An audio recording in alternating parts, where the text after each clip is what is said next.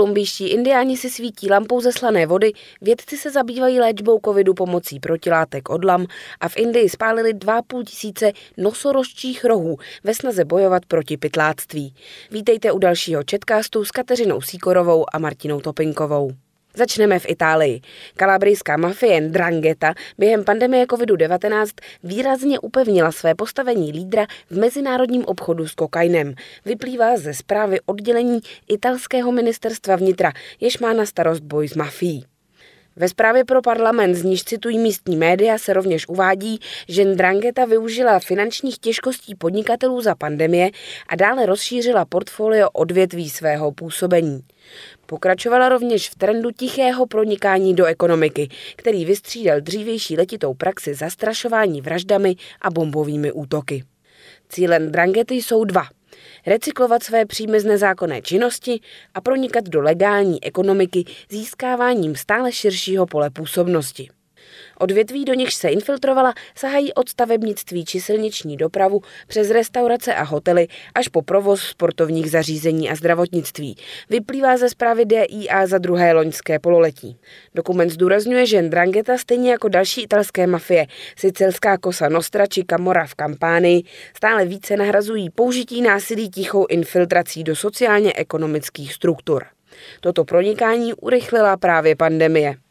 Drangheta, která se zrodila v 19. století v jeho italské Kalábrii a jejíž název je odvozen z řeckých slov pro hrdinství a ctnost, koncem minulého století svým vlivem překonala sicilskou mafii Cosa Nostra a dnes je nejmocnějším zločineckým syndikátem v Evropě. Má kontrolu nad většinou kokainu, který putuje na evropský trh. Od přelomu století uvnitř Drangety pozorují experti nový trend, nástup žen do vedení jejich odnoží. Role žen se mění. Dříve byly respektovány jako matky, dcery či manželky gangstrů. Nyní požívají úctu jako šéfky uvnitř této organizace. Tvrdí Antonio Nicaso, univerzitní profesor a expert na kalabrijskou mafii. Úspěchy ale slaví i italští vyšetřovatelé. Letos v lednu začal v Kalábrii největší proces s italskou mafií od 80. let minulého století. Je v něm obžalováno na 330 lidí právě z příslušnosti ke kalábrijské mafii, z vražd, obchodu s drogami, vydírání i ze zneužití veřejné funkce.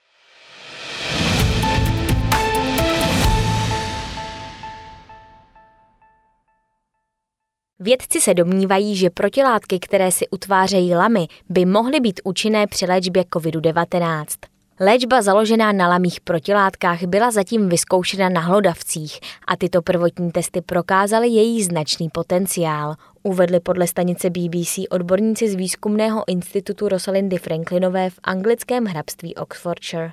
Na základě vzorku odebraného od jedné z lam dokázali vědci vytvořit protilátky, které přirozeně vznikají v reakci na infekci v lamím organismu i v těle velbloudů.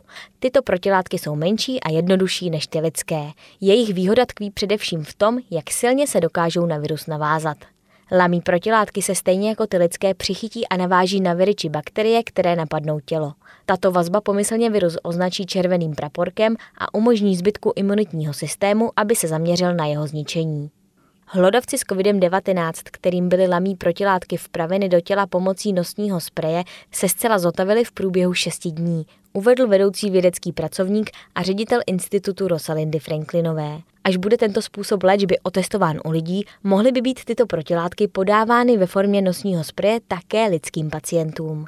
Imunoložka z Manchesterské univerzity ale podotýká, že než započne testování u lidí, bude zapotřebí více dat ohledně účinnosti a bezpečnosti tohoto typu léčby. Nicméně je to podle ní velmi slibné a plusem je fakt, že by to mohlo být levné a mít jednoduché použití.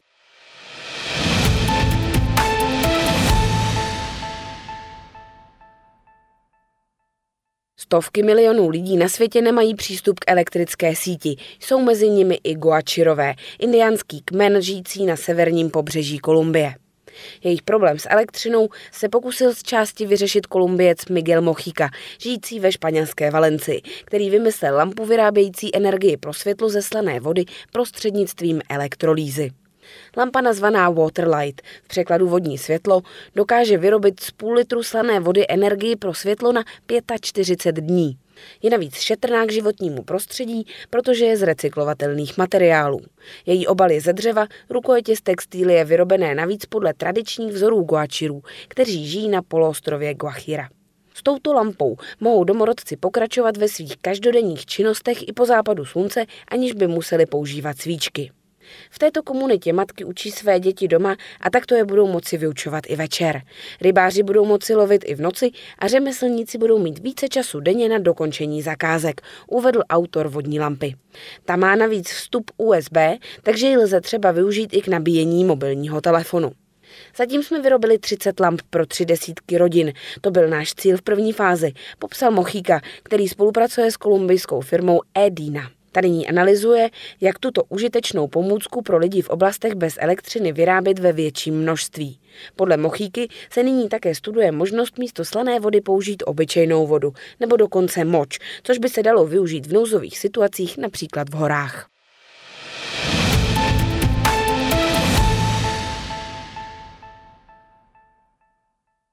Indičtí úředníci ve státě Asám veřejně spálili na 2500 nosorožčích rohů. U příležitosti Světového dne nosorožců, který připadá na 22. září, se tak snažili upozornit na nutnost ochrany těchto vzácných zvířat a potřebu ukončit pytláctví.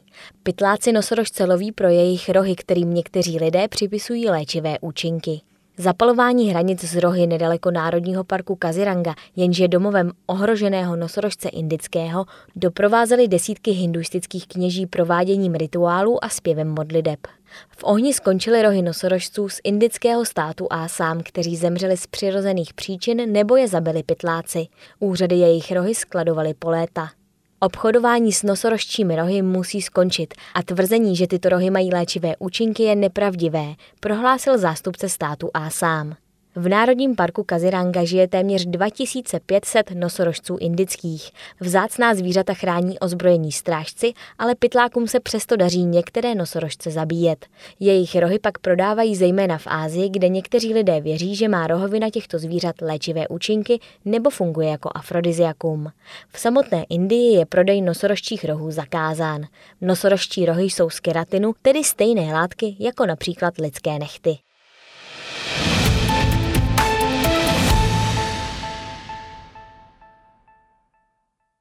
A nyní sport. 60-letý surinamský viceprezident Ronny Brunswick nastoupil jako kapitán v úterním utkání prvního kola fotbalové ligy CONCACAF mezi Interem Moenga Topoe, jehož je majitelem i předsedou, a Olympií Tegucigalpa. Bývalý vůdce povstalců v surinamské občanské válce odehrál v druhém nejvyšším středoamerickém poháru po lize mistrů 54 minut, jeho tým prohrál 0-6. Brunswick oblékl dres s číslem 61, symbolizující rok jeho narození. Zahrál si po boku svého syna Damiana, který je o 40 let mladší. V odvetě v Hondurasu ale bohatý podnikatel nenastoupí, protože je na něj vydán zatykač. V Nizozemsku byl odsouzen na 8 let a ve Francii na 10 let za obchod s drogami. Surinam svoje obyvatele nevydává. Podle některých zdrojů se Brunswick stal v 60 letech a 198 dnech nejstarším fotbalistou, který si zahrál v mezinárodním zápase. Absolutní primát v profesionálních soutěžích drží podle Guinnessovy knihy rekordů egyptian Izadin Bahadir, jen šloni nastoupil v utkání třetí egyptské ligy krátce po 75. narozeninách.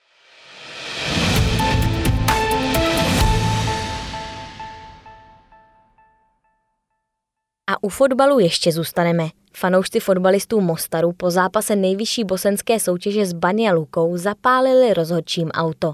Při cestě zpět do Sarajeva si počkali na vůz s hlavním rozhodčím Sabriou Topalovičem a dvěma asistenty v tunelu, kde mu zablokovali průjezd.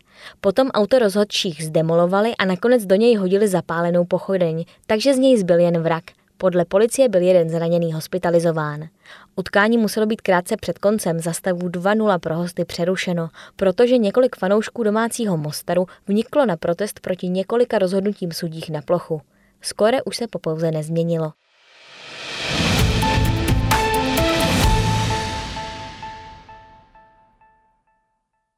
A na závěr pozvánka do Akademie ČTK, vzdělávacího centra České tiskové kanceláře. Akademie ČTK nabízí mediální kurzy a tréninky pro veřejnost i firmy. Naučíme vás vyhodnocovat a zpracovávat informace tak, jak to dělají novináři. Zbavíme vás strachu z televizních kamer a mikrofonů nebo vám připravíme mediální kurz na míru. Více informací na webu Akademie ČTK www.ctk.cz lomeno akademie pomlčka CTK. To je z Četkástu vše, naslyšenou za týden.